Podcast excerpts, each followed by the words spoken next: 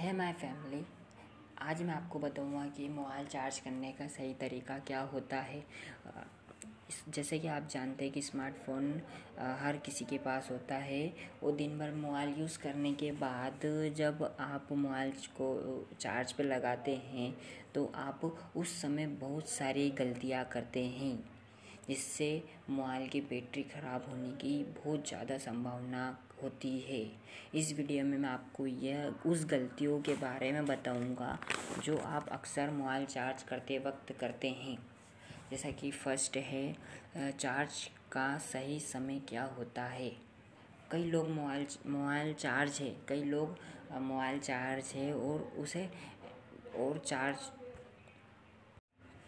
First charge करने का सही समय। कई लोग मोबाइल नाइन्टी परसेंट चार्ज होता है, जब भी उसे चार्ज पे लगा देते हैं, जिससे बैटरी मतलब वो ख़राब होने के चांसेस बहुत ज़्यादा हो जाते हैं।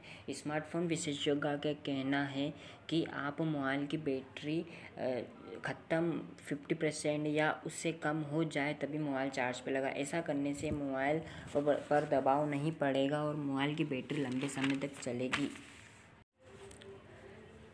सेकेंड थर्ड पार्टी ऐप का उपयोग करने से बचे। कई बार लोग मोबाइल मोबाइल की बैटरी को जल्दी चार्ज करने के चक्कर में थर्ड पार्टी ऐप का इस्तेमाल करते हैं, लेकिन ऐसा नहीं करना चाहिए क्योंकि ये ऐप लगातार बैकग्राउंड में एक्टिव रहता है, जिससे बैटरी पे बहुत बैटरी जल्दी ख़त्म हो जाती है और डाटा लीक होने का डर रहता है। थर्ड दूसरे चार्जर का उपयोग करने से बचे। जब आप आपके मोबाइल का चार्जर खो जाता है या ख़राब हो जाता है तो आप ज़्यादातर किसी दूसरे मोबाइल का मोबाइल का चार्जर यूज़ करने लग जाते हैं, जो कि ये नहीं करना चाहिए, क्योंकि ऐसा करने से मोबाइल की बैटरी ख़राब होने की संभावना बहुत ज़्यादा ही बढ़ जाती है।